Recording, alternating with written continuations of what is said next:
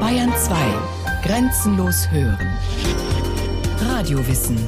Montag bis Freitag nach den 9 Uhr Nachrichten.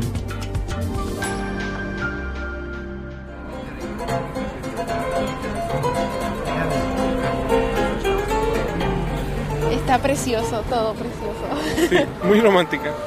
Sí. Es para enamorados, para luna de miel, de todas las edades. Aniversarios. Alex Molinelli und seine hübsche schwarzhaarige Frau Martin aus Puerto Rico schweben auf Wolke 7. Paris ist wunderschön und so romantisch. Eine Stadt für Verliebte oder für die Hochzeitsreise, pflichtet Martin ihm bei.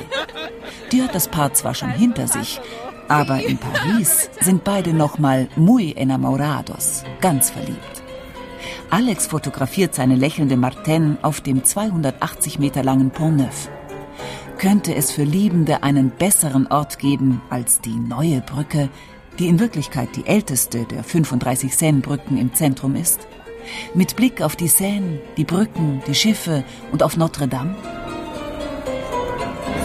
Un panorama amplio de todo. Creo que, que, es muy hermoso cómo se ve todo desde aquí. Mm. Con los puentes y con, con, los botes, los árboles. Sí. Hermoso, precioso, increíble. Paris, Stadt der Liebe, der Kunst und der Bohème. Der Mythos funktioniert noch immer, lockt täglich unzählige Besucher wie Alex und Martin Molinelli an die Seine. Doch Mythos und Wirklichkeit prallen hier ständig aufeinander. Zum Beispiel oben auf dem Montmartre oder der Butte, wie die Pariser den Hügel nennen, auf dem angeblich der heilige Dionysos, der erste Bischof von Paris, geköpft wurde.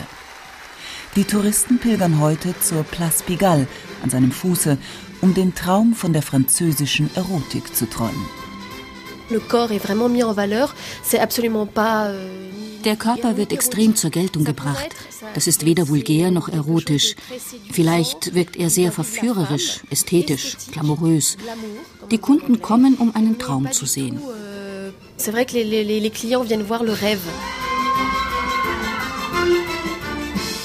Im Moulin Rouge wird er perfekt und aufwendig inszeniert. Die langbeinige Fiona Notaras ist hier danseuse nue, Nackttänzerin. Das klingt verruchter, als es ist. Nackt heißt, wir haben schon was an, aber eben kein Oberteil. Wir tragen Strass, Kopfbedeckungen, Kostüme. Nur tanzen wir oben ohne. Fionas 1,72 Meter sind das Mindestmaß, um auf der Bühne den French Cancan zu tanzen. Sie schwärmt von früheren Zeiten. Das Kabarett lebt von seiner Vergangenheit und von den Touristen. Der kleinwüchsige Graf Henri Toulouse-Lautrec adelte das Moulin Rouge mit seinen Bildern von röckeschwingenden Halbweltdamen, allen voran der berühmten Tänzerin La Goulue, Heute hängt die Golue als Kunst im Musée d'Orsay.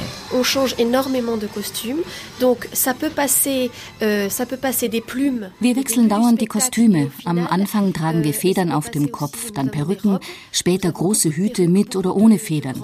Unsere Stiefel haben sieben Zentimeter hohe Absätze. Damit müssen wir laufen lernen und anmutig die Treppen runtersteigen. Außerdem sollen wir natürlich ständig lächeln. Das alles muss ganz einfach aussehen.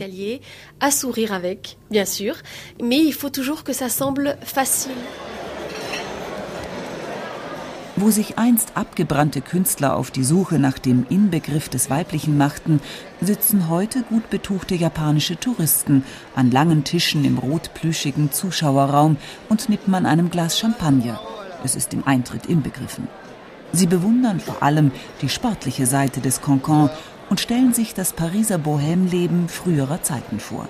So zahm ging es hier im 19. Jahrhundert nicht zu.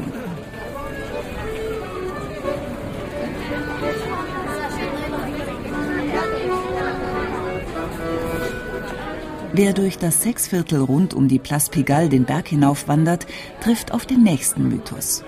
Hinter dem weißen Zuckerbäckerbau der Sacré-Cœur-Basilika liegt die Place du Tertre. Einst verzechten Toulouse-Lautrec, Picasso oder Braque ihr Geld dort in billigen Weinschenken und erfanden dabei Kunstströmungen wie den Kubismus. Doch die künstlerische Avantgarde trifft sich schon längst nicht mehr in Paris, sondern in New York oder London. Das angeregte intellektuelle Klima, der fruchtbare Austausch zwischen den Künstlern ist auf dem Montmartre dem Kommerz gewichen. Auf dem kleinen, kaffeegesäumten Platz drängen sich die Besucher.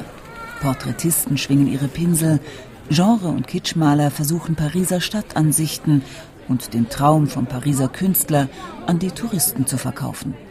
Euh, Viele Künstler gehen ins Ausland, denn in Paris ist es schwer für Leute, die anfangen. Wenn man einen Namen hat, eine Unterschrift, dann wird es einfach. Aber wenn nicht, gibt dir hier niemand eine Chance. Viele Künstler können kaum von ihrer Arbeit leben.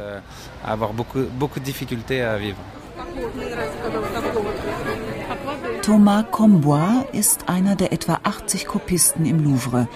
Gerne würde er als Porträtist auf der Place du Tertre arbeiten, um über ein sicheres Einkommen zu verfügen. Aber Neulinge werden auf der Bütt nur schwer zugelassen. So sitzt Combois jeden Tag im Louvre, ganz in der Nähe der Mona Lisa, vor der Jungfrau mit dem grünen Kissen von Da Vinci-Schüler Solario und kopiert das Bild. Vielleicht kauft es ihm einer der Besucher ab. Dann hätten sich die drei Monate Arbeit gelohnt. Das Bohemleben, das viele Paris-Touristen auf dem Montmartre suchen, existiert nur noch in ihrer Fantasie. Auf der Place du Tertre wird es ihnen täglich vorgespielt. Thomas Combois sagt, viele Maler leben heute eher als prekäre Existenzen. Er muss mit seinen Bildern eine vierköpfige Familie ernähren.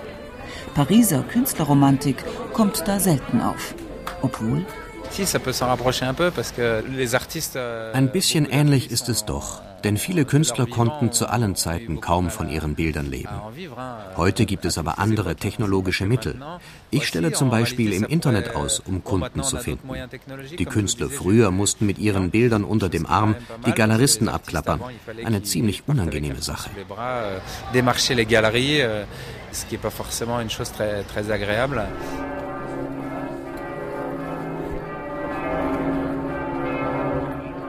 Ein paar Straßen von der Place du Tertre entfernt wird das Viertel dörflich. Kleine Gassen, alte Häuser, intime Plätze beschwören das Paris vergangene Tage herauf, wie es in gängiger Reiseführerprosa heißt. Es gibt sogar noch einen Weinberg auf dem Montmartre, dessen Trauben ein ziemlich herbes Bouquet besitzen. Doch die Idylle hat ihren Preis. Billig leben wie die Künstler der Jahrhundertwende kann man hier oben nicht mehr. Die Avenue Junot etwa ist eine der teuersten Straßen von Paris. Ein Domizil reicher französischer Filmschauspieler, erklärt Arnaud Delmontel, preisgekrönter Baguettebäcker in der Rue des Martyrs. Il y a eu plein de peintres qui sont venus ici peindre, euh, qui avaient leurs ateliers, dont notamment deux là, qui étaient rue des Martyrs. Es gab viele Maler, die hier ihr Atelier hatten. In der Rue des Martyrs zum Beispiel wohnte De Chirico. In dem Farbengeschäft um die Ecke kaufte Van Gogh seine Stifte. Heute leben hier viele, die in der Werbung arbeiten. Es gibt einige Plattenlabels, Journalisten und Künstler wohnen hier. Das Viertel ist schick geworden. Die Bobos zogen herauf. Il y a pas mal d'artistes. C'est devenu euh, assez bobo. Normal, oui, bien cuit si vous voulez. Vous m'en mettez deux. Hein? Deux oui. Die Bobos, die Bourgeois Bohemiens, haben Montmartre erobert. Arrivierte Kreative wie zum Beispiel Modezar Jean-Paul Gaultier. Er kauft jeden Morgen sein Baguette bei Arnaud Delmontel. Le prix du mètre carré a énormément augmenté dans le 9e arrondissement. Der Quadratmeterpreis ist hier im 9. Arrondissement enorm gestiegen. Als ich vor neun Jahren hierher zog, lebten in den Häusern noch viele ältere Leute. Inzwischen hat sich das Viertel erneuert. Wohlhabende Junge kamen her. Familien mit ein oder zwei Kindern. Die Wohnungspreise hängen davon ab, ob man auf der billigen Seite des Neunten lebt, da kostet der Quadratmeter 5000 Euro, oder auf der teuren.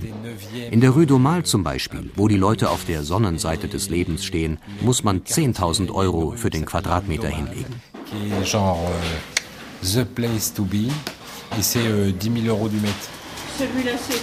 Bei diesen Preisen können die meisten Pariser nicht mithalten. Viele aktuelle Künstler leben daher nicht mehr auf der Butte, sondern werden in die Banlieue abgedrängt. Oder gleich ganz in die Provinz, erzählt der Maler Thomas Combois.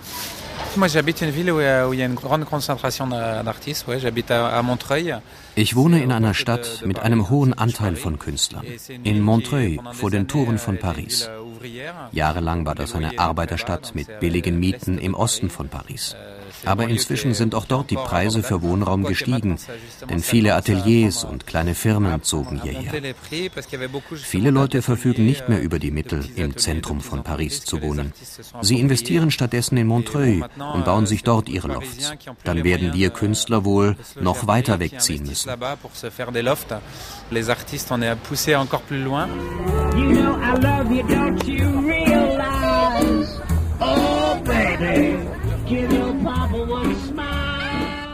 am Rive Gauche, am linken Seineufer, war Paris immer schon intellektuell. In dunklen Kellerbars saßen junge Existenzialisten in schwarzen Rollkragenpullovern und hörten Jazz. Hemingway trank im Lip als Aperitif einen Liter Bier. Im Café de Flore hielten Simone de Beauvoir oder Jean-Paul Sartre Hof. Die Stadt lebt von ihrem intellektuellen Ruf. Bonjour. Where are you from?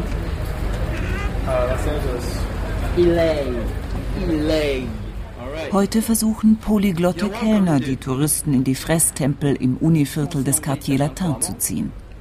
Haute Cuisine wird hier nicht geboten, sondern billige Tagesmenüs in französischem, griechischem oder marokkanischem Ambiente. You're welcome. Just say hello. Studenten trifft man in den Fressgassen östlich des Boulevard Saint-Michel eher selten. Die verschwinden eiligen Schrittes in Richtung Sorbonne, jener Institution französischen Geisteslebens, die der Theologe Robert Sorbonne vor 750 Jahren auf dem linken Seine-Ufer gegründet hat. Ursprünglich als Kolleg mittelloser Studenten. Heute können sich die wenigsten Studenten die Zentrumslage im Quartier Latin leisten, sagen die Geschichtsstudentinnen Melanie Vincent und Rabia Ataman. Alors non, je n'habite pas Paris. Mais bon, en fait, la particularité en France, c'est que quand on habite en région parisienne. Ich wohne nicht direkt in Paris, aber die Besonderheit in Frankreich ist, dass man als Pariser betrachtet wird, auch wenn man 50 Kilometer weg wohnt. Ich fahre täglich 30 Kilometer. Einer meiner Träume ist es, eines Tages nach Paris zu ziehen. Ich liebe Paris quand j'aurai un travail, ce serait de monter sur Paris et d'y habiter. Disons que je suis amoureuse de Paris. Monter sur Paris, nach Paris ziehen und dort Karriere machen. Das ist in einem so zentralistischen Land wie Frankreich noch immer das Ziel aller Träume. Balzacs verlorene Illusionen aufstiegswilliger junger Leute prägen noch heute die Realität. 6000 Bewerber kommen auf 600 freie Stellen als Geschichtslehrer, erzählt die türkischstämmige Rabia. Da schafft es nicht jeder. Auch wenn hier geborene Migranten wie sie offiziell als Franzosen gelten, haben gerade sie es schwerer, meint die Geschichtsstudentin. Die Franzosen, die nicht von Migranteneltern abstammen, haben mehr Chancen. Ich würde sogar sagen, es hängt davon ab, ob man ein französisches Aussehen hat oder nicht. Ja, stimmt. Diese Vorurteile existieren noch. Sogar unser Name, unser Vorname spielt eine Rolle.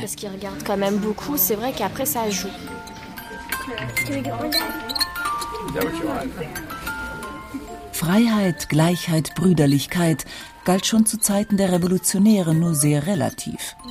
Während sich Luxusgefangene mit dem nötigen Kleingeld ihre eigene Zelle im Revolutionsgefängnis leisten konnten, schmachtete das Volk in überfüllten Verschlägen auf stinkendem Stroh.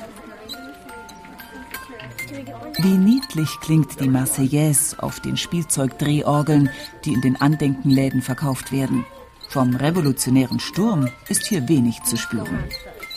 Den begreift man eher in der düsteren Conciergerie, in dem mittelalterlichen Bau auf der Ile de la Cité verbrachte einst die französische Königin Marie Antoinette, schwarz verhüllt, ihre letzten Tage vor dem Tod durch die Guillotine. Heute ist der gotische Königspalast mit seinen zierlichen Türmchen eine Art Memorial der französischen Revolution. Was oft als Geburtsstunde der Demokratie bezeichnet wird, hatte seine Schattenseiten. 2700 Menschen verurteilte das Revolutionsgericht zwischen 1793 und 95 zum Tode. Darunter keineswegs nur Adelige, sondern auch Kammerzofen, Gärtnerjungen oder Priester. Die Revolution fraß ihre eigenen Kinder. Robespierre, der Drahtzieher des Terrorregimes, soll in der Zelle neben Marie Antoinette auf sein Todesurteil gewartet haben. Père Jean Poutot, Pfarrer der Kathedrale Notre-Dame, hat nicht nur deshalb ein eher gespaltenes Verhältnis zur französischen Revolution. Euh. Während der Aufklärung, Zeitalter des Lichtes, sagt man in manchen Sprachen, haben sie alles Mittelalterliche wie die Barbaren behandelt. Das 18. Jahrhundert stellte die menschliche Vernunft über alles, auf Kosten des gelebten Glaubens. Der ist allerdings auch heute nicht besonders ausgeprägt. Ein Gemeindeleben gibt es in Notre-Dame nicht, sagt der Pfarrer. Kein Wunder, denn auf der Ile de la Cité wohnt auch kaum jemand mehr. Hier ist alles sehr anonym. Außer den Freiwilligen, die die Kommunion austeilen, kennt man niemanden. Das ist keine Gemeinde mehr eine Gemeinde. Schon als Robespierre in Notre-Dame anstelle von Gott das höhere Wesen verehren ließ, die politischen Revolutionäre erkannten nicht das revolutionäre Denken der Baumeister im 12. Jahrhundert, war das Meisterwerk der Gotik in einem bemitleidenswerten Zustand. Jean Poutot ist überzeugt, ohne Victor Hugos Glöckner von Notre-Dame wäre die Kathedrale schon längst verfallen. C'est à partir du roman de Victor Hugo en 1831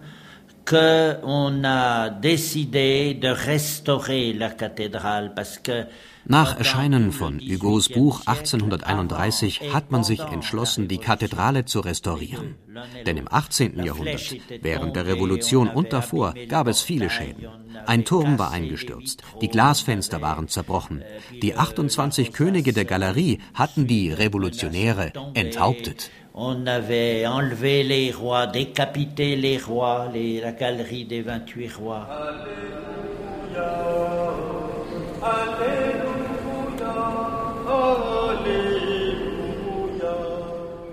Hugos Schauergeschichte vom buckligen Quasimodo, der sich in die schöne Zigeunerin Esmeralda verliebt, hat im 19. Jahrhundert eine wahre Mittelalterbegeisterung ausgelöst, selbst wenn der Blick zurück nicht historisch, sondern romantisch verklärend war. Chefrestaurator Eugène Viollet-le-Duc setzte noch eines drauf.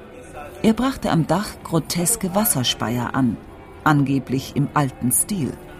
In Wirklichkeit eigene Fantasiegeschöpfe, die heute zu einem Wahrzeichen von Notre Dame geworden sind.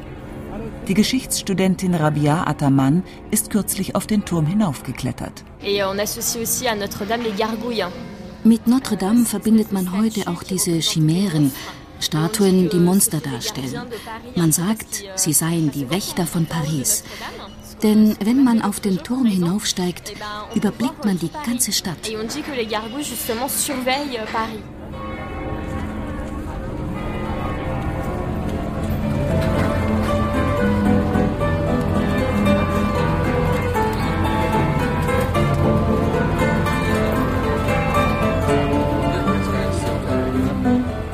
Oben über den Dächern der Stadt wird der Mythos Paris nun doch lebendig.